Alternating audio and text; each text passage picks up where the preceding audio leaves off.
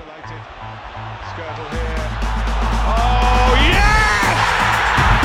Welcome to Manchester United! Velkommen til Old Trafford DK podcast, hvor vi for første gang i to måneder skal forholde os til et Manchester United nederlag. Ja, så gik den altså ikke længere. Ole Gunnar Solskjærs imponerende stime af ubesejrede kampe blev bragt til ende i tirsdags. På en smuk og længe ventede Champions League aften på eget græs på Drømmenes Teater, hvor olierige Katar-ejede Paris Saint-Germain kom på besøg, blev de røde djævle slået med 2-0. Et reality check kalder mange eksperter det. En dyrebar erfaring, siger Ole Gunnar. En ting er alle enige om. United har ikke råd til at hænge med hovedet. For allerede mandag venter der en ny stor kamp mod et andet hold, som også er meget glade for udenlandsk kapital. Det er Roman Abramovic Chelsea, som byder op til dans i femte runde af FA-koppen. I det her program, der evaluerer vi PSG-kampen og diskuterer, om der er grund til bekymring, før vi ser frem mod Chelsea-kampen. Til allersidst i udsendelsen, så hylder vi også lige Eric Harrison, som gik bort onsdag i en alder af 81 år. Den legendariske ungdomstræner, som tjente Manchester United fra 1981 til 2008, og som mange af vores helte, blandt andet hele Class of 92, står i dyb, dyb gæld til. Mit navn, det er Emil Jørgensen. Jeg er redaktør på Old Trafford.dk og vært på dagens program. Og jeg har sendt bud efter Mads Oddershed, stifter og redaktør af Chelsea Support Danmark, og kendt fra PR-parlamentet. PL. PL-parlamentet, korrekt. Og øh, det har jeg jo ikke gjort, fordi at øh, du skal redegøre for alle de russiske penge, som har bragt Chelsea dertil, hvor de er i dag, eller fordi at øh, vi skal sidde her og grine deroppe i fjeset over, at Chelsea har tabt en kamp 6-0 og en kamp 4-0 inden for de sidste to uger. Nå, det er Men- ikke derfor. Det er ikke derfor, Nå, nej. okay. Det kunne vi godt have gjort, men det vi egentlig har budt dig ind for, det er jo fordi, at vi skal have noget insiderviden. Vi skal have en status fra fjendens lejr før kampen mod Chelsea på mandag. Velkommen til, Mads. Tak. Og ved, ved din side, der sidder øh, William Fagerstrand. Og William, han er en ny stemme i øh, Old Trafford.dk podcast. Han er også et nyt byline-navn inde på vores site. Han er ny skribent. Og øh, jeg skal nok sørge for, at I lærer ham lidt bedre at kende her det næste stykke tid. Men først og fremmest, velkommen til, William. Tak Emil. Ligesom øh, alle andre frivillige inde på Old Trafford.dk, så bløder du jo rødt United-blod. Hvor længe har du været øh, fan af Manchester United? Øh, jeg har vel altid været fan lige siden jeg var helt lille, da man øh, startede til fodbold i en 6 års alderen. Øh, men ligesom mange andre små drenge, der var jeg også fan af andre hold dengang. Jeg kan huske, jeg bare en Luis Figo-trøje, øh, Real Madrid, og en Ronaldinho-trøje havde jeg også fra Barcelona. Øhm, men da jeg ligesom kom op i alderen, øh, og vi nærmede os 2007, tror jeg nok det var. Ja, det var det. Øh, der begyndte jeg for alvor at vælge, hvem jeg skulle holde med. Og det var United. Og inderst inde tror jeg også, at jeg vidste hele vejen igennem, at det ville være United. Øh, min storebror havde øh, plakater med The Triple øh, på værelset. En plakat med Beckham. Øh, så jeg tror også, jeg var påvirket øh, gennem det. Og ja, så er det jo egentlig meget pudsigt, at vi sidder her med en Chelsea-mand, øh, når nu sæsonen, hvor jeg for alvor blev United-fan, det var 07-08. Åh. Øhm, og der husker vi jo godt, hvad der skete. Det husker vi i hvert fald. Det var en gylden nat i øh, Moskva, og en, øh, hvad vi kalder The Double, Premier League og Champions League triumf. Jeg kan desuden fortælle jer alle lyttere, at øh, William han også læser engelsk på Københavns Universitet. Og så kan jeg forsikre jer om, at I kommer til at høre meget mere til ham. Og ikke bare i den her udsendelse. Mads, a.k.a. Chelsea-lejren herovre til højre. Normalt så plejer vi jo altid at sige til modstanderholdenes fans, at I skal have lov til at præsentere jer selv, og vi skal have en eller anden form for forklaring på det i vores, øh, fra vores perspektiv meget problematiske øh, fanforhold, I har. I dit tilfælde selvfølgelig Chelsea. Men du har jo været her før. Ja. Så vi har fået hele den der smør engang. Det er etableret. Det er etableret. Jeg husker, det er noget med, at du øh, begyndte at holde med Chelsea, fordi at, øh, det var sjovt at have et stort spillerbudget i FIFA i midten af nullerne. Er en del af det. Og ellers så også sådan lidt en, øh, hvad skal man sige, bare for at være lidt kontrær i øh, skolegården og For at være folk- lidt anderledes. Ja, når folk rendte rundt i i United-trøje, eller Real Madrid, eller Barcelona, så er det meget sjovt at have et andet hold, som, som der ikke rigtig er nogen, der har. Ja, det er, jo, det er jo fire måneder siden, helt præcist, at du var med i... Øh, ikke helt præcis, men cirka fire måneder siden, du var med i Old Trafford DK podcast sidst. Og på det tidspunkt, der var der spillet otte runder af Premier League. Chelsea var ubesejret, I lå på en del førsteplads, og du førte dig frem. På det ja. Tidspunkt var du meget optimistisk omkring Mauricio Sarris projekt, og øh, du sagde direkte, at du var lykkelig for, at øh, du ikke var i vores, altså United-fansenes sko, men var meget, meget, meget optimistisk omkring fremtiden i øh, den blå del af London. Hvordan har du det egentlig nu? Gud, hvor er det ærgerligt, jeg har sagt ja til at være med i dag. egentlig. Øh, ej, lige i øjeblikket er det godt nok træls at øh, være Chelsea-fan. Altså lige så højt på strå, jeg har været sidst. Det kan jeg også godt huske, jeg var. Det, øh, det fortryder jeg lidt i dag, kan man sige. Men, øh, men, men lige så langt nede er jeg er mand som Chelsea-fan i øjeblikket. Hold op, hvor går det bare dårligt. Altså, øh, det, at Chelsea har jo aldrig tabt så stort i øh, en Premier League-kamp, som de gjorde til City i, øh, i weekenden. Og det, det var også helt surrealistisk at opleve. Og det har det bare været at se Chelsea i øh, det sidste stykke tid. Også 4-0 øh, nederlag til Bournemouth. Altså, det er jo fuldstændig vanvittigt. Så altså, der, der er rigtig mange ting, der er dårlige, og meget, meget få ting, der er gode i øjeblikket. Så det er diametralt modsatte modsat af, af, hvordan det var sidst. Ja, det er, jo, det er jo sød musik i et uh, Manchester United-podcast, det der. Ja, det kan jeg få. Før, før vi dykker for alvor ned i, uh, i Chelsea-United-kampen, lad mig, lige, lad mig lige stille et enkelt spørgsmål til jer begge to. Både United og Chelsea har jo haft en, en, en problematisk øh, øh, kamp øh, forud for, øh, for opgøret på mandag. United taber 2-0 til PSG i en længe ventet Champions League-aften, og I taber, som du lige siger, 6-0 til Manchester City. Hvem, hvem har egentlig haft den dårligste optakt? Ah, det, Det, det vil jeg da trods alt sige, at, at Chelsea har. det vil jeg også sige. Den er du enig i, William? Ja, det er jeg. Øh, det er trods alt første gang, taber 6-0. Øh, det er der største nederlag nogensinde i Premier League. Øh, ja, Ja, så det vil jeg sige. og, altså, PSG var jo også forhåndsfavoritter mod United. Altså, jeg er med på, det er Old Trafford, de vinder. Men altså, større skandale er det heller ikke, vil jeg sige. Det, det var det, der skete i weekenden på Etihad, jo.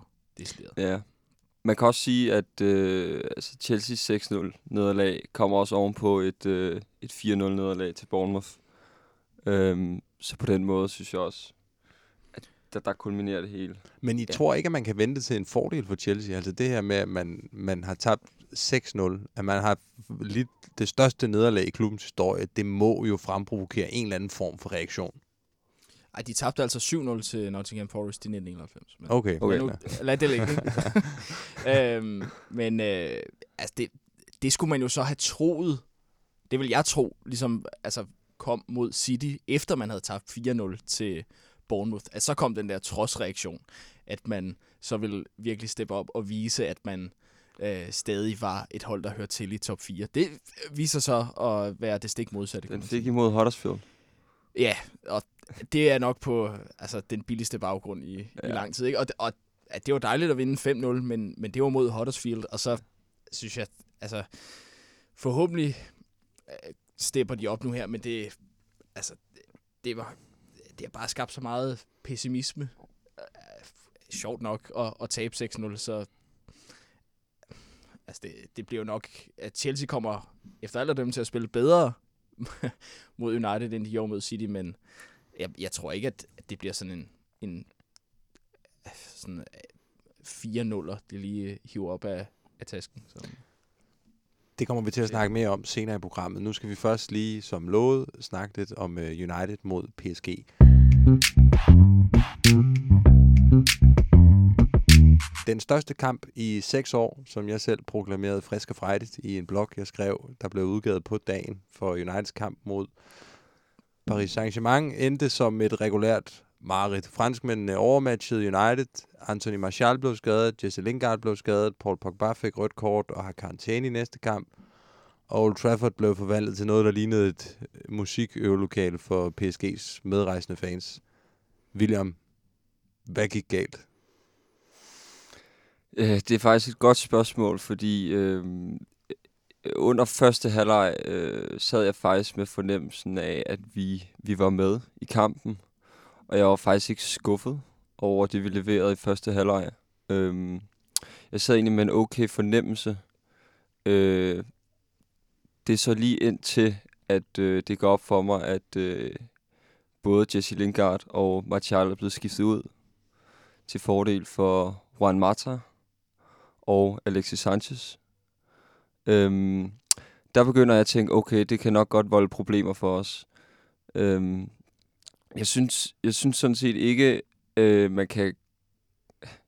Altså, når kampen går i gang, har jeg ikke noget at klandre Ole Gunnar Solskjaer for, fordi han stiller øh, med den startopstilling, jeg selv vil vælge. Øhm, og jeg synes egentlig, de viser aggressivitet United, men, men, men viser også et, et, et koldt, hold og et koldt hoved. Altså sådan, viser en kølighed. De, de, de, de, altså de pisker sig ikke frem på den måde, at de sådan skaber huller øh, og, og, og, og ligesom muliggør det for PSG øh, for at ramme os på kontra.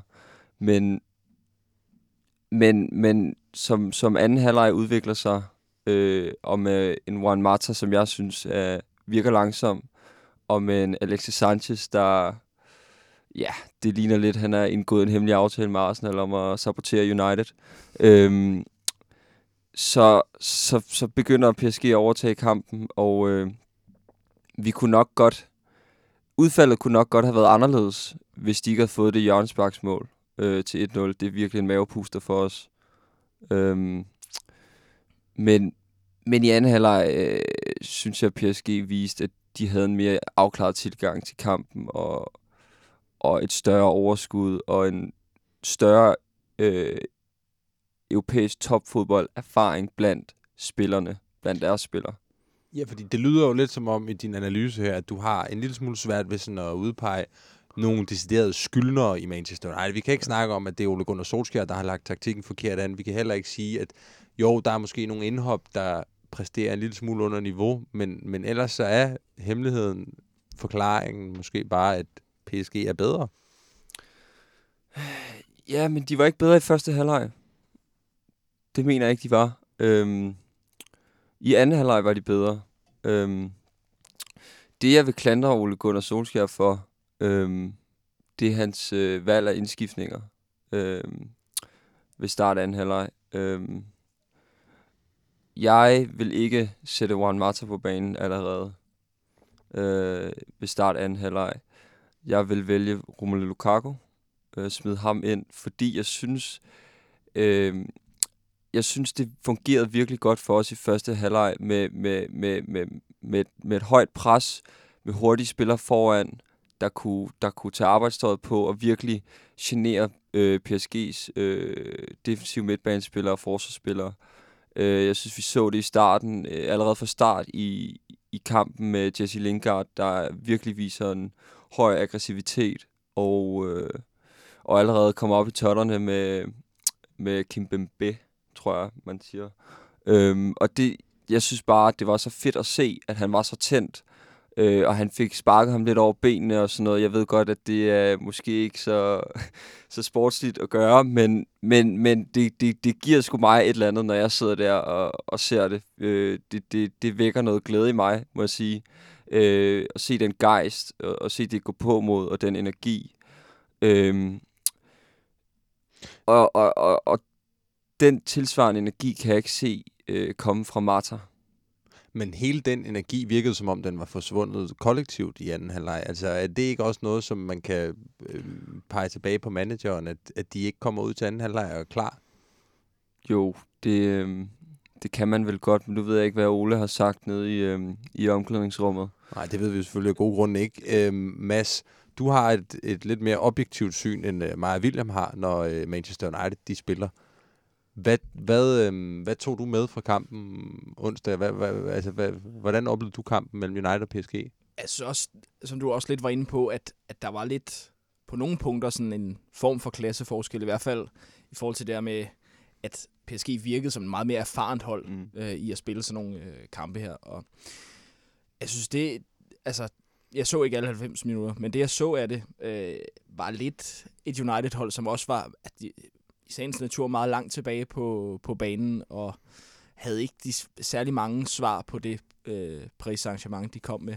Øhm, så jeg synes ikke, at den kamp udstrålede sådan, hvad skal man sige, den her Ole-effekt, som... Øh, Det var måske vi lidt mere som at se Manchester United under Jose Mourinho, mener Jamen, jeg, jeg kunne godt tænke mig at, egentlig prøve at få jer til at opklare, hvad, hvad det er, der er sket under øh, Ole Gunnar. Øhm, altså, hvad, hvad det er, han sådan i, i taktikken har, har ændret. Jeg er med på, at de ikke altså, stiller 10 mand øh, bag bolden længere, som de har haft for vane under Mourinho. Øh, men, men hvad har han ellers sådan ændret i de kampe, han har været i spidsen for? Nu skal vi selvfølgelig passe på, at vi ikke øh, kører lidt for langt af sporet her, men det er også en oplagt uh, smashbold, der bliver kastet op til dig der, William. Vil du uh, smække den ned på Masses banehalvdel? I, ja, jeg skal forsøge. Øh, jeg synes egentlig også, det er et ret interessant spørgsmål, øh, fordi øh, jeg er stadig i tvivl om, om, om øh, Ole Gunners øh, taktiske formåen. Øh, altså, jeg, jeg vil ikke sige i, i, i den her kamp mod PSG, at han, han exposer sig selv, altså afslører sig selv som bare en, en lalleglad nordmand, der er kommet ind med et smil på læben, og, øh, og det er jo selvfølgelig i det har en stor effekt, når det er i kontrast til det, man har haft før, øh, nemlig José Mourinho, øh, som virkede ufattelig sur øh, og trist øh, de seneste par måneder. Øh, men men ja, altså jeg, jeg, er, jeg er i tvivl om hans taktiske formåen stadig. Øh, men det jeg kan sige, det er i fodbold, nogle gange, så hjælper det sgu bare, at man får et skulderklap, og man får spillerne til at føle sig glade, øh, og man får spillerne til at, at føle, at, at, at de har en plads, og at de gerne må udfolde sig, øh, uden at ligesom, Øh, øh, ja, uden at skulle hæfte sig ved en eller anden, øh, en eller anden øh, omfattende øh, taktik, som Mourinho har lagt øh, for inden kampen. Øh, det Ole Gunnar har gjort, det er, at han har frigjort Paul Pogba. Når jeg siger det, så, så, det, så, så, så mener jeg ikke, at det er fordi, at Mourinho har sagt til Paul Pogba, du må ikke gøre det, som vi ser, han gør under Ole Gunnar. Det tror jeg simpelthen ikke på, at Mourinho har sagt. Øh, Mourinho har bare behandlet Paul Pogba. Det, altså, hvis vi snakker man management, så tror jeg bare, at Mourinho har simpelthen behandlet ham, øh, som ikke ligger til Paul Pogbas natur. Og Pogba er et, et ego, kan vi godt tillade os at sige. Øh, og han har brug for en, han havde brug for en anden øh, fremgang, øh, tilgang fra en træner. Øh, og der har Ole Gunnar Ramplet. Øhm, og det er også en, det er vel også en taktisk formåen, eller det vi kalder man management, at kunne se, øh, at kunne se, hvad spillere øh, trænger til. Øh, altså, hvordan man behandler spillere forskelligt. Alle spillere har forskellige behov. Øh, og der synes jeg, at Ole Gunnar er gået ind og ligesom spottet, okay, hvordan behandler jeg den her spiller, som han bedst kan lide det, og på den måde få det bedste frem i ham. Noget af det, vi har snakket om hernede i podcasten, for det her, det er jo noget, vi har snakket rigtig meget om. Hvad har Ole Gunnar egentlig ændret rent taktisk? Det er udover, at han har frigjort alle de her spillere, udover at spilleglæden virker til at være tilbage hos både Paul Pogba, hos Marcus Rashford, der lige pludselig scorer mål, hos Anthony Martial, der har fået forlænget til kontrakt, hos Nemanja Matic, der lignede en spiller, der var klar til at blive mumificeret, men nu lige pludselig igen præsterer på et ret godt niveau. På Ander Herrera, der har fået en helt ny rolle på holdet. På mange af forsvarsspillerne også. Udover det, så kan man også godt se, at i Uniteds kamp ligger presspillet højere. Der er flere afslutninger. Spillet er mere direkte. Når United fører i kampene, bliver der skiftet to offensivspillere ind, frem for at blive skiftet to defensivspillere ind, som Mourinho ofte ville have gjort. Så på en lang, lang række parametre kan man jo godt se, at Ole Gunnar har gjort en forskel.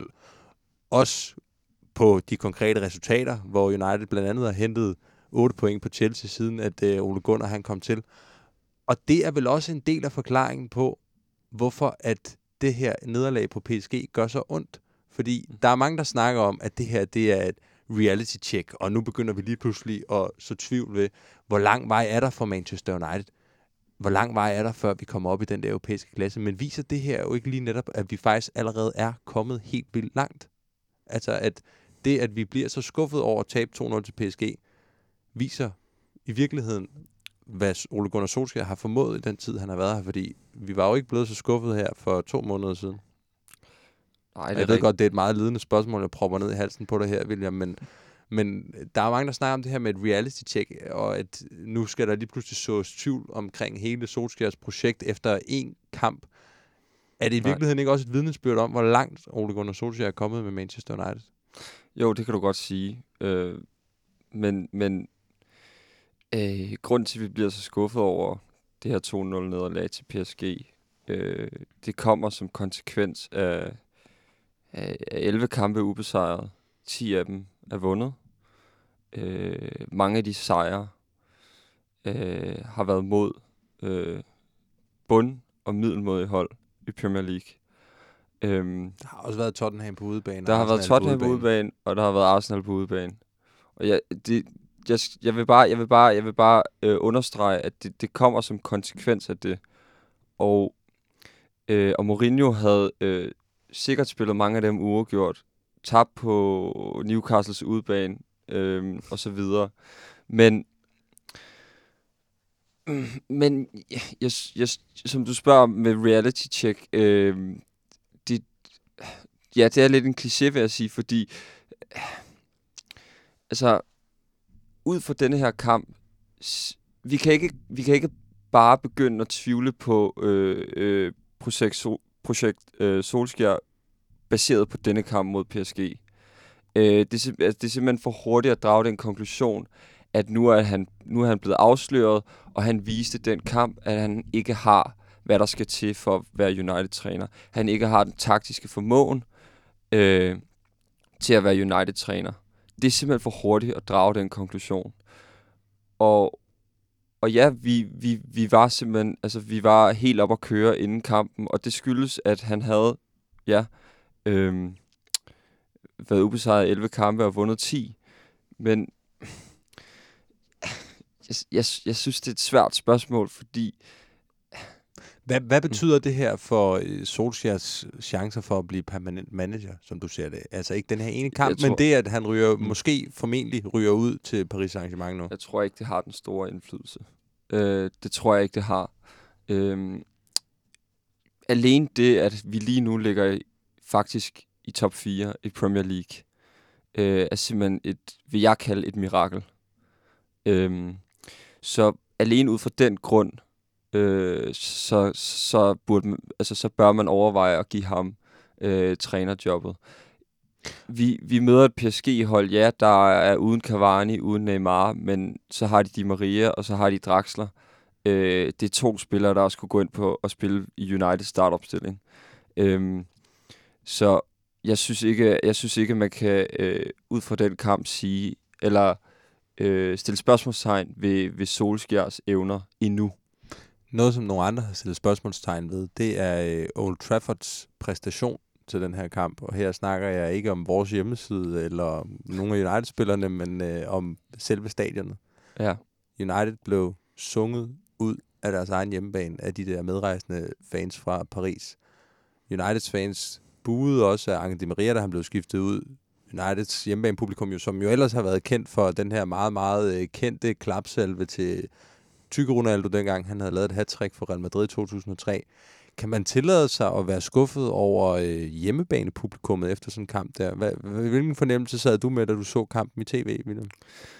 Øh, hånden på hjertet, så var jeg skuffet over Old Traffords øh, præstation, kan man sige. Øh, det eneste, jeg kunne høre, det var øh, Paris Saint-Germain-fansene og deres trommer.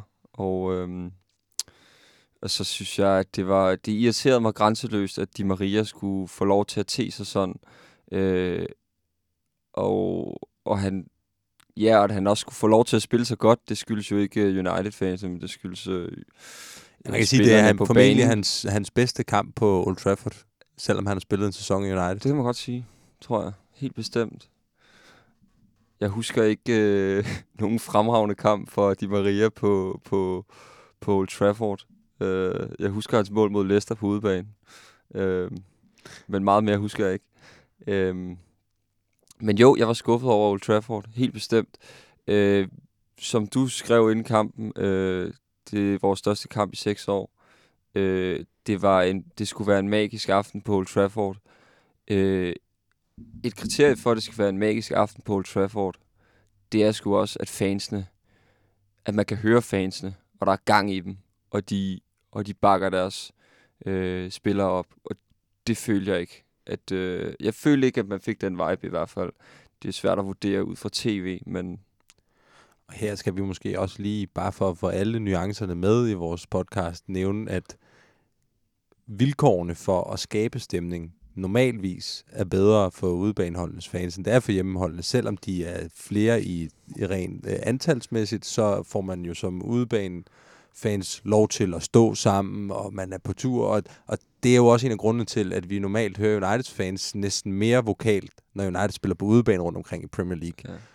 Sådan er der jo mange tophold, der har det. Altså, det er også Det er også et samme problem, I har i Chelsea. Ja, ja. Altså, derfor er det stadig virkelig... Altså, når man, når man sidder som fan af hjemmebaneholdet, er det virkelig altså, træls at, ja. at høre udbanefansene. Og det, det sker jo også i Premier League-kampene. Altså, når West Ham er på besøg i Chelsea eller sådan noget, så er det også desværre ret ofte det, man kan høre. Øhm, Ja, det bliver er bare en spændende, at, det bliver spændende at se, når Manchester United skal gæste Paris Saint-Germain i Frankrig, om uh, Uniteds medrejsende fans kommer til at synge PSG ud af stadion. Det bliver jo en kamp, hvor at, øh, vi skal tro på de højere magter, hvis United de skal gå videre. Hvis vi lige her til allersidst i øh, snakken omkring PSG-kampen skulle prøve at komme med et bud på, altså hvis miraklet i Paris skal finde sted, og United de skal gå videre med 3-1 eller 3-0 for den sags skyld, hvad øh, kan du se den komme på nogen som helst måde, William? Det korte svar er nej. øhm, og det skyldes... øh, Det afhænger af nogle ting, og det er Martial og Lingard klar til den kamp. Ja, det bliver uden Pogba i hvert fald. Ja, det gør det. Og det, det, de skal være klar til den kamp.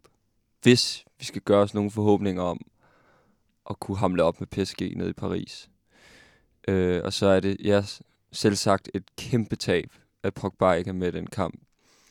Og der vil jeg øvrigt også påpege, at, øh, at jeg ikke vil bebrejde Pogba for det røde kort, han fik øh, på Old Trafford. Øh, jeg synes faktisk, at det udspringer fra, altså det, det, det, altså det kommer af en, af, en, af, en, af, en, af en aggressivitet, som jeg godt kan lide at se øh, for Pogba. Han kæmper virkelig for det, og han jagter det, det mål. Øh, men, men, men Luke Shaws aflevering, jeg tror det var Luke Shaw, der lagde afleveringen, øh, var simpelthen så svag, at det Paul Pogba gør, det er simpelthen at, at gå ind og prøve at få fat i bolden. Øh, og så er Dani Alves øh, en skidefaren og klog spiller, og sætter lige øh, benet ind foran, og så ser det ud som om, at han øh, stempler ham øh, med vilje. Så ja, Og det er et lille indspark omkring Paul Pogba. Det tror jeg i hvert fald, at øh, vores lytter Daniel Vådskov, Danmarks ukronede største Paul Pogba-fan, bliver rigtig glad for at høre. Og der lukker vi øh, hele den her snak om øh, kampen mod Paris Saint-Germain og bevæger os hen til noget langt mere fornøjeligt set med United-brillerne, nemlig øh, en snak om hele Chelsea's D-Road.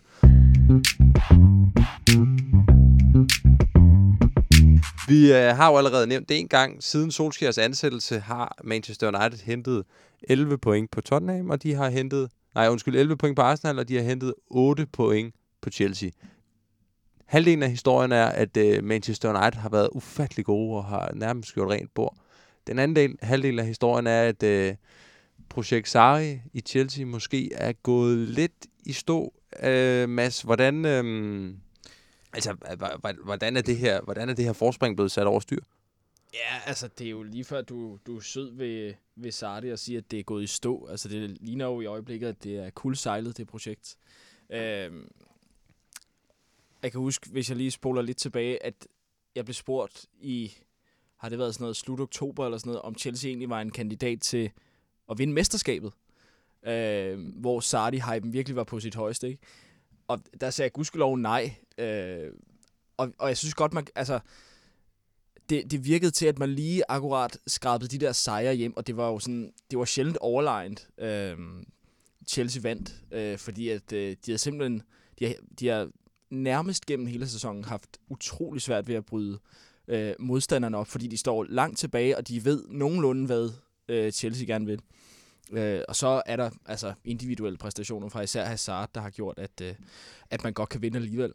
Øh, men, øh, men det er ligesom om, at i løbet af de sidste to, øh, tre måneders tid, så øh, har, har modstanderne simpelthen fået, fået luret de her ting, Chelsea gerne vil, vil gøre, og, øh, og der er bare kun den ene plan, øh, og det udtaler Sardi jo også igen og igen, når han bliver spurgt om, øh, hvorfor er det, I, I taber og sådan noget. Det er fordi, siger han, at de ikke spiller min form for fodbold, og altså det, det synes jeg så, når de altså, gør det, så, så øh, er det nogle gange med til at hive en, en smal sejr hjem, men, men når de så forsøger det, og det ikke lykkes, så, så synes jeg mere, at det er Sardis fodbold, der fejler, end at, øh, end at de, de ikke spiller den. Øh, så jeg synes bare, at det, Chelsea er blevet alt for lette at, at læse her på det sidste, og det koster bare lynhurtigt. Ja, det virker jo, som du selv er inde på her også, som om, at der er øh, altså en åben konflikt mellem spillerne på den ene side og manageren på den anden side. Ja. Og normalt behøver vi jo som fans ikke altid sådan at skal positionere os 100% over i den ene lejr og den anden lejr, men der er jo som regel det en af parterne, som man har mest sympati for. Altså, hvor, hvor, hvor ligger din øh, støtte? Jeg synes efterhånden, den er, altså, den er skiftet, fordi jeg synes, det, det var egentlig meget...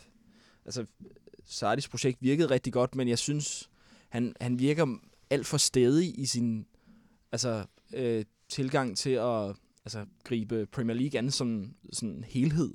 Altså, han, han har kun én måde at spille på, og det er altså bare ikke nok. Øh, hvis du skal jagte en sejr til allersidst, så kan du godt sætte Giroud ind, men du må også gøre nogle andre ting. Altså, øh, prøve at, at vinde kampen på andre måder. Øh, altså, man, man kan altid forudsige, hvad, hvem han vil skifte ind og ud, synes jeg. Du ved, hvis Kovacic starter, så kommer Barkley ind i stedet for, eller omvendt. Øh, og der er bare de her ting, altså det, det virker bare til, at han, han mangler lidt idéer, øh, som jeg synes, man, man kunne se hos øh, for eksempel Conte, øh, i, især i hans øh, første sæson. Øh, men øh, hvad, var, hvad var spørgsmålet igen? Jeg, det, var, Ja, det var, hvor sympatien lå. Øh, jeg, jeg synes, at den er, den er tiltet over til spillernes side, selvom der er også mange Chelsea-fans, der siger, at, at de ikke, hvad skal man sige, yder deres bedste og sådan noget. Men, men jeg synes bare, altså, jeg, jeg har svært ved at, at se fidusen i Sardis øh, projekt egentlig. Og de her øh, kæmpe store nederlag, I har lidt i de seneste par uger mod først, først øh, Bournemouth 4-0 og så City 6-0. Altså, er det bare er det bare en regulær nedsmeltning, vi vidner lige nu, eller er der en forklaring på det her?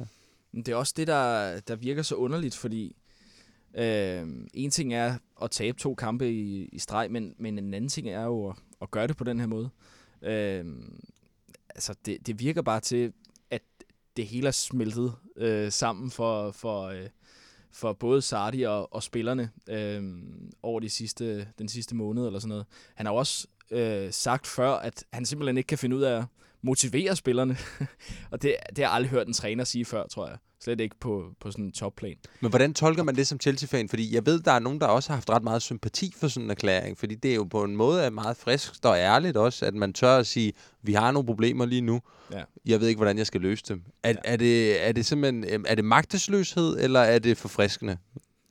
Jamen, øh, lige da han sagde det, der synes jeg egentlig, det var, det var meget forfriskende, og at der virkede til at komme en ærlig forklaring på, Øh, hvorfor det ikke var lykkedes. Men så, når man tænker over det, så synes jeg mere, det er sådan, altså det, det, er, jo, det er jo hans opgave som træner at kunne det der.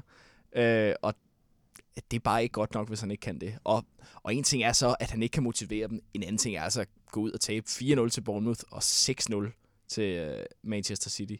Øh, det, det handler sgu ikke kun om motivation, men det, det kan også godt være, jeg synes faktisk ikke, det har været debatteret så meget, men at han så har altså, tabt omklædningsrummet, som flere trænere ved Gud har, har gjort i, i Chelsea. Jeg synes, altså man ser mange af de samme tegninger øh, i forhold til det, øh, hvis man også kigger tilbage på tiden under for eksempel André Villas Boas øh, i 11-12 øh, sæsonen.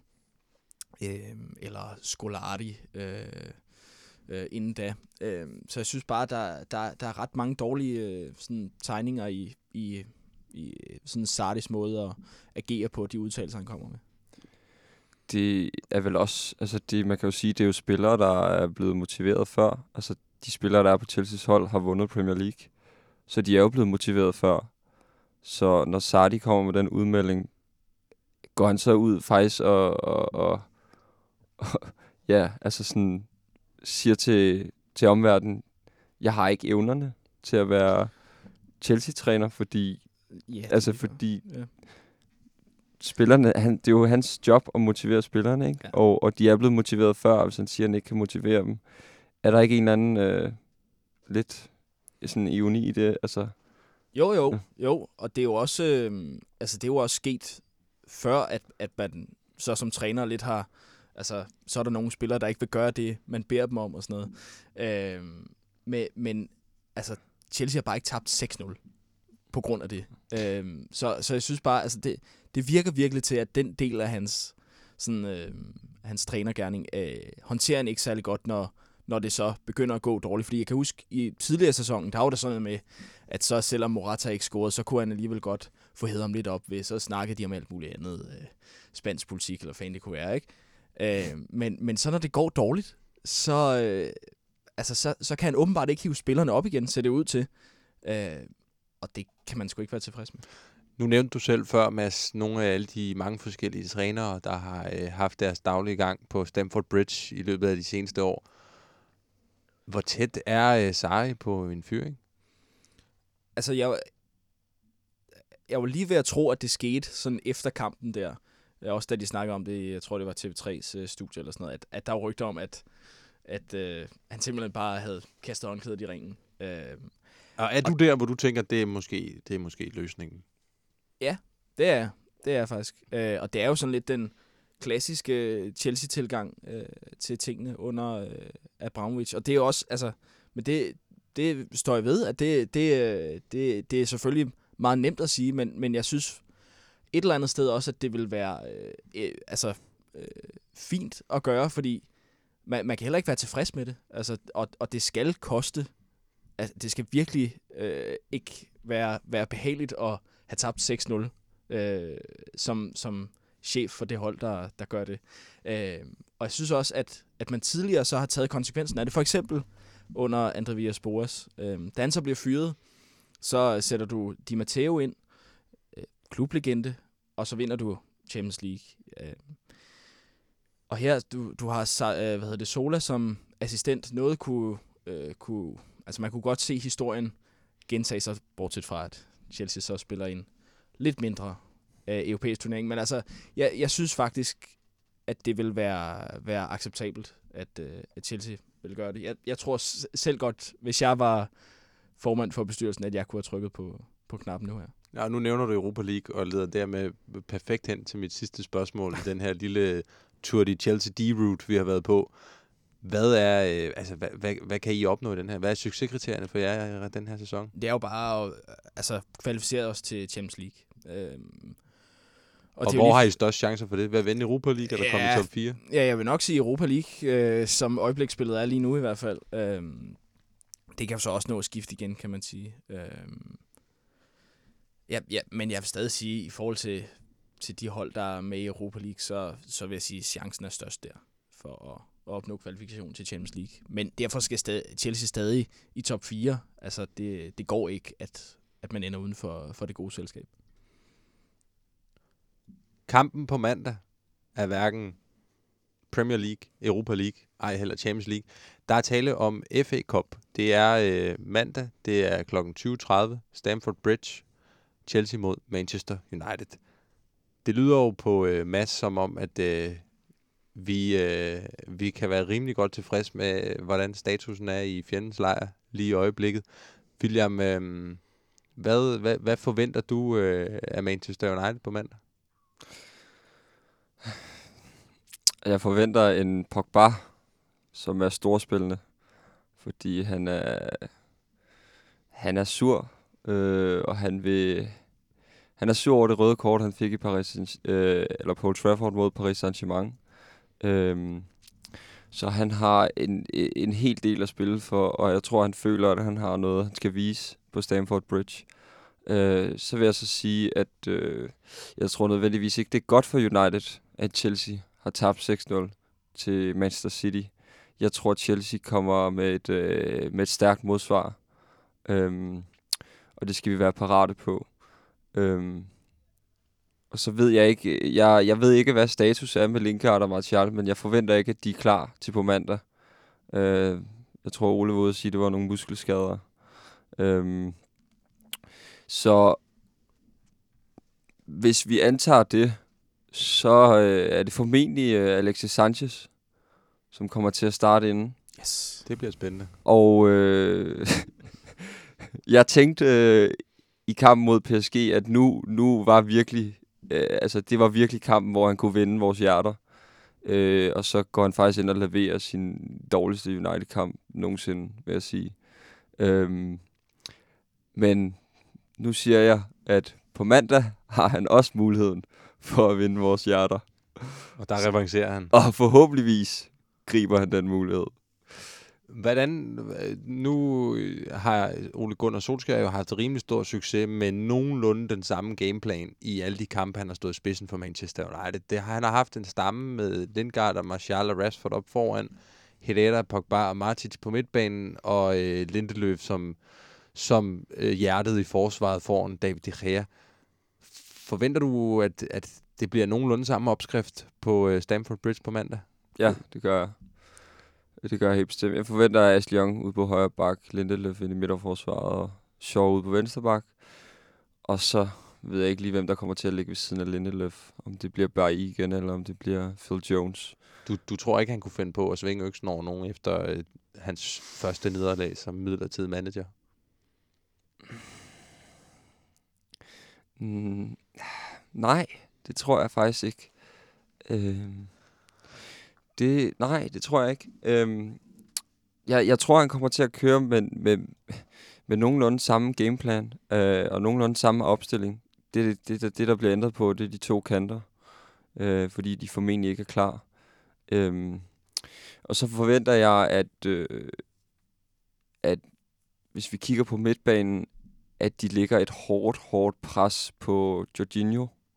Øh, som nu har jeg ikke set alle Chelseas kampe, men øh, han, er, han er en mand, hvis man presser ham rigtig hårdt, som, som godt kan komme i problemer, fordi øh, også hvis man øh, spiller på kontra og så videre, han, han er ikke han er, han er en god en virkelig god spiller, når Chelsea er i boldbesiddelse. God boldfordeler, men, men han er ikke fremragende til at dække op.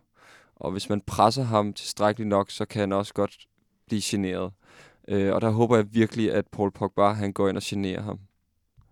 Med sidst, at uh, Chelsea og Manchester United mødte hinanden på Stamford Bridge tilbage i oktober, lige efter du havde været inde i Old Trafford DK podcast, en kamp, der endte 2-2, der var Chelsea store favoritter. Hvem ser du som uh, favoritter for uh, FA Cup-kampen på mandag? Jeg synes, United er måske svag favorit. Øhm, Også selvom det er jeres hule. Ja, altså, jamen, jeg synes bare, det, øh, der er bare ikke særlig meget, man kan tage med fra Chelsea's spil på det seneste, øh, som man kan, man kan fremhæve og sige, det, det er den måde, de skal slå United på, fordi at øh, United ved jo godt, hvordan Chelsea kommer til at spille, øh, og så må vi se, om, om Ole Gunnar så er øh, dygtig nok til at, at forberede sine spillere på, hvordan de dæmmer op for det, men altså, øh, jeg synes, United har bare stadig mere vind i sejlene, selvom de så led et, et nederlag i, i midtugen her. Øhm, så, øh, så tror jeg, altså, der er bare en markant bedre gejst på, på, øh, på jeres hold, end, øh, end øh, på mit hold. Så Nu, nu, nu får jeg helt lyst til at stille dig sådan et rigtig kæk spørgsmål, som måske kommer til at bide mig selv i røven senere, men kunne du som Chelsea-fan godt have en reel frygt for, at I får endnu en snitter på mandag? At I bliver banket, ligesom I blev banket mod City og mod Bournemouth? nej, ikke, William sidder og ryster på hovedet nu. det, det, det har jeg...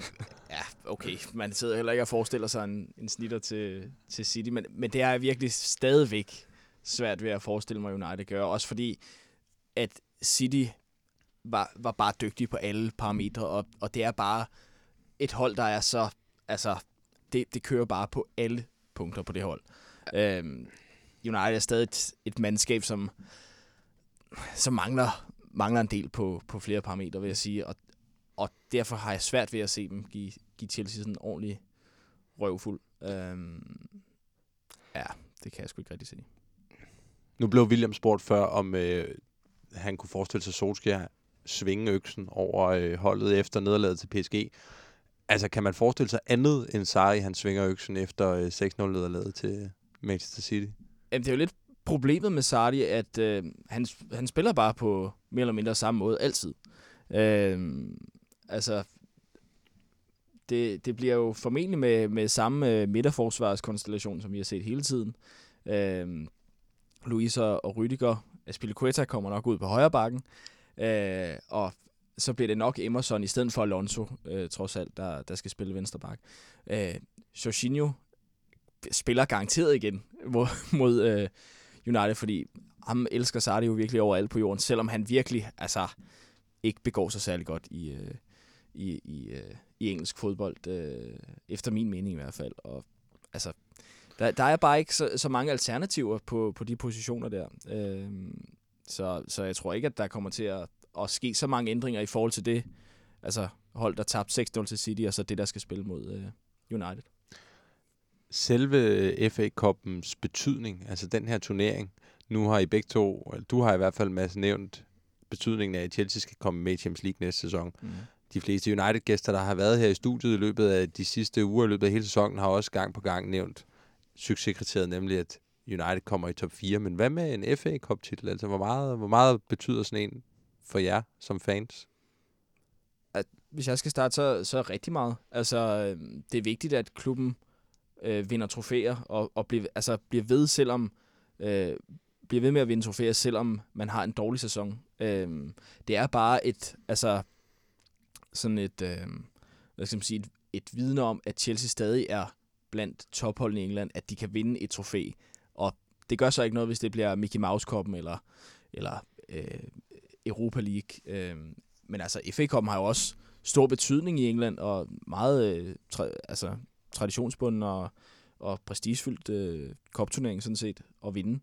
Øh, så så den, vil, den har, den bør have ret høj prioritet, øh, synes jeg. Jeg er helt enig. Øh, og øh, i Uniteds tilfælde synes jeg, det øh, altså vigtigheden i at vinde FA Cup er blevet forstærket efter 2-0 nederlaget til Paris Saint-Germain.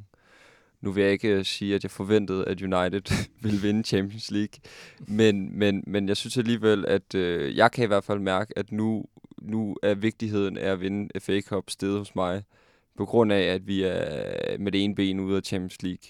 Øh, og det er, så, så derfor er det jo faktisk det eneste trofæ, vi rent faktisk kan vinde den her sæson. For Uniteds vedkommende, William, nu snakker vi den langsigtede bane med at vinde trofæ i løbet af den her sæson, men hvad med sådan på den lidt mere kortsigtede bane? Det her med det momentum, som Ole Gunnar Solskjaer har fået skabt med de 11 kampe, 10 sejre, 1 uafgjort. Nu har vi fået et nederlag. Det behøver ikke nødvendigvis at ødelægge det. Hvad hvis vi taber igen mandag? Ja. Uh. Jeg vil, jeg vil, jeg vil blive meget skuffet. Jeg vil blive, jeg vil blive rigtig skuffet. Øh, fordi det ligesom øh, eliminerer muligheden for at vinde trofæ den her sæson. Øh, men, men, men jeg bliver også bare nødt til at, at, at ligesom holde fast i mig selv og sige, okay, hvad, hvad, hvor, hvor var det, vi stod med Mourinho? Øh, øh, hvad, hvad er det, der er sket siden? Altså, det, altså udsigterne til overhovedet noget godt med Mourinho, øh, inden han blev fyret, øh, var jo simpelthen, altså, der var ikke nogen udsigter til noget godt, følte jeg i hvert fald. Øh, og top 4 var væk. Jeg var sikker på, at vi ville ikke ind i top 4. Øhm, nu er Ole Gunnar kommet ind, vi er top 4 igen. Alene, alene den præstation, synes jeg, er, er, er, er kandiderende til et mirakel.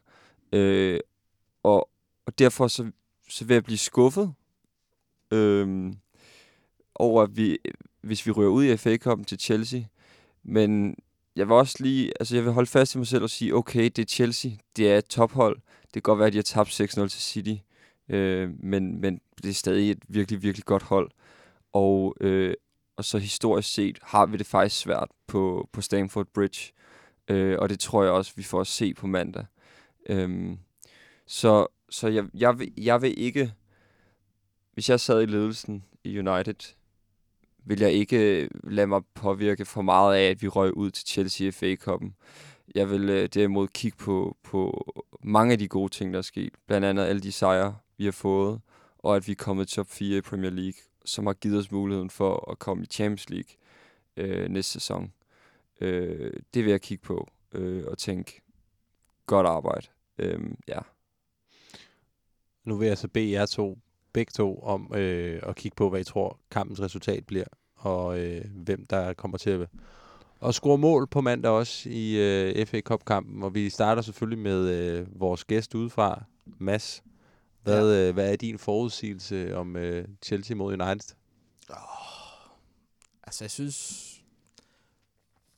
Det er, selvom United er sådan en svag favorit i min bog, så synes jeg, det lugter lidt af, af et kryds, selvom det jo ikke er noget, nogen af holdene er, er godt tjent med i og med, at de så skal spille en, øh, en kamp mere.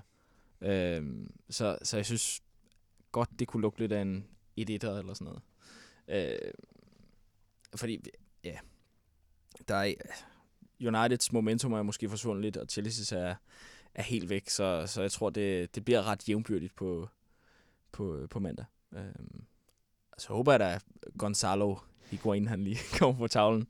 Øh, og så skal Pogba jo nok få scoret et eller andet straffesparksmål eller eller andet. William, hvad er din forudsigelse? Øh, jamen, øh, må jeg bede om lidt øh, Chelsea, øh, eller ekspertise for en Chelsea-mand, inden jeg svarer, fordi at jeg er faktisk lidt i tvivl om, øh, om, hvordan Chelsea kommer til at stille op på mandag. Ja. Altså, om det bliver absolut stærkeste, eller om du tror, at han ligesom... Ja, det, det tror jeg, det Ja, bliver. okay. Det tror jeg. Fordi vi har jo to Europa League. Jeg ved godt, det er Europa League-kampe, men... Ja, ja og netop fordi det er Europa League, så Ja, tror jeg også, at okay. det, det bliver ligesom kampen imellem, altså mod United, der, der bliver den, der skal stille stærkest op i. Ja. Øh, Øhm, jeg tror, det bliver en virkelig, virkelig tæt kamp på Stamford Bridge. Øhm, men jeg bliver nødt til som United-fan at sige, at øh, vi tager en 2-1'er. 2-1 sejr til. Ja. Ole Gunnar Strenge, og hvem scorer? Det gør øh, Lukaku, og det gør Paul Pogba. Jeg tror, jeg taler på vegne af alle vores lyttere, når jeg siger, at øh, vi håber, at du får ret, William Fagerstrand. Vi er ved at være nået slutningen af den her udsendelse, og øh, nu gør vi noget så farligt som at øh, give hele øh, gulvet og hele øh, sendetiden til Chelsea-manden Mads Oddershed, fordi at i slutningen af hver program, der øh, har vi for vane at give folk mulighed for at komme med en medbragt pointe. Så hvis du har et eller andet, du vil fortælle os, eller et eller andet, du vil sige til de danske Manchester United-fans, så, øh, så har du mulighed for det nu. Åh, hvad skulle det være? Øh, Det er også helt okay, hvis du ikke har. Jeg forstår godt, hvis det er svært at fatte ord i den her periode, som uh, Chelsea ja, men det er det jo lidt. Men altså, ja. Ej, jeg, jeg tror, at vi, øh, vi må hellere lave en, øh, en udsendelse til allersidst på sæsonen eller sådan noget, hvor, øh, hvor vi kan summere op, hvem der har, har, har kommet bedst ud af, af 18-19 sæsonen, fordi øh, jeg, jeg synes, det, det er svært at, at komme med, med, med de store stikpiller øh, i øjeblikket, når, når ens eget hold er så langt nede. Det er altså, kan jeg godt fortælle jer, som måske ikke har hørt programmet, hvor Mads var med sidst, eller som ikke kan huske det, en helt anden øh, stifter og redaktør af Chelsea Support Danmark, vi har på besøg i Old Trafford DK's podcast, og det er en kæmpe fornøjelse. William, har du øh, som debutant i øh, vores podcastprogram et eller andet, du gerne vil fortælle vores lyttere? Øhm, det ved jeg sgu ikke helt. Øhm, så skulle det være, at øh, så skulle det være, at øh, vi, vi skal, når vi vurderer Solskjær, skal vi, øh, skal vi huske på, hvordan det så ud, inden han tog over. Ja. Den er hermed givet videre, og øh, så plejer det jo at være kutume her efter pointerne, at øh, vi siger tak for i dag, og jeg sætter jinglen på, men øh, i dag, der gør vi noget lidt andet, fordi i dag, der øh, skal vi hylde Eric Harrison, øh, en af de helt store personer fra Manchester Uniteds nyere historie, afgik ved døden onsdag aften. Han blev 81 år gammel, og alle os her på Old Trafford.dk vil gerne sende vores varmeste tanker til hans efterladte familie. Det samme har mange store United-legender gjort i løbet af i dag, torsdag den 14. februar. Neville-brødrene, David Beckham, Nicky Butt og mange flere lovpriser deres tidligere træner, som var med til at forme dem, ikke blot som spillere, men også som voksne mennesker. Jeg har et lille citat her fra David Beckham, som han har skrevet på sin Instagram-profil i dag, som jeg lige vil læse op. He made us understand how to work hard and respect each other, and not just on the pitch. We won't forget the life lessons he gave us. Eric, we love you, and we owe you everything. Ansat i Manchester United i næsten tre årtier, fra 1981 til 2008, er Eric Harrison mest af alt kendt for at have opfostret Class of 92. Uden Harrison havde der sandsynligvis aldrig været The treble i 99. Uden Harrison havde Sir Alex Ferguson aldrig haft det fundament for succes i Manchester United, der sikrede klubben 13 Premier League-titler i skottens periode. Hvis I vil høre mere om Eric Harrison, hvis I vil læse mere om den tidligere ungdomstræner i Manchester United, så har øh, Old Trafford DK's tidligere skribent og ungdomstræner Kenneth Nielsen skrevet en fremragende nekrolog om ham, som I kan finde inde på Old Trafford DK under blogs lige nu. Øhm, om lidt vil jeg spille et kort klip for jer. Kære lyttere, vores øh, Alex Ferguson fortæller om Eric Harrisons betydning. Men inden da, så skylder jeg måske også lige hurtigt at sige tak til mine to gæster. Øh, Mads Oddershede, selvom du er Chelsea-fan, så er det altså altid en fornøjelse at have dig med her i studiet. Tak fordi du gad komme. Selv tak. Og William Fagerstrand, fantastisk debut, må jeg sige. Tak fordi du kom. Selv tak. Mit navn det er Emil Jørgensen. Jeg har været vært på den her udsendelse, og nu vil jeg ellers give ordet til Sir Alex Ferguson. His contribution, not just to Manchester United, he had a great spell at Everton. He was a good, steady professional footballer. But his, the contribution I always think about Eric, if you wanted a teacher who gave you the right way, the right path forward, Eric was that man. He was fantastic in his time here. And when I came to United at first, well, I, I decided I should go along with Eric because you know what happens when new managers come into a club, the queen, the, the queen, the, the, the staff's out, they bring their own staff. I just brought Archie Knox with me. I thought I could stand on one, one feet. I was prepared to give the other staff an opportunity. And what, I was really lucky in the sense that as I got to know the work that Eric was doing, it was a great decision, a really good decision. It was fantastic. Obviously, the, the class of '92 was his his, his uh, uh, climax in terms of his coaching career. But all the young players that come through that time will always look at um, the contribution he made and, and the, the, character he built in these people. He made them good human beings. I got a text this morning from one of his uh, one of the players he had at Everton, Joe McBride. His father was a great player with Celtic, and he says, "I'll never forget Eric Harrison." That was a great thing to say, you know, from what 30, 40 years ago.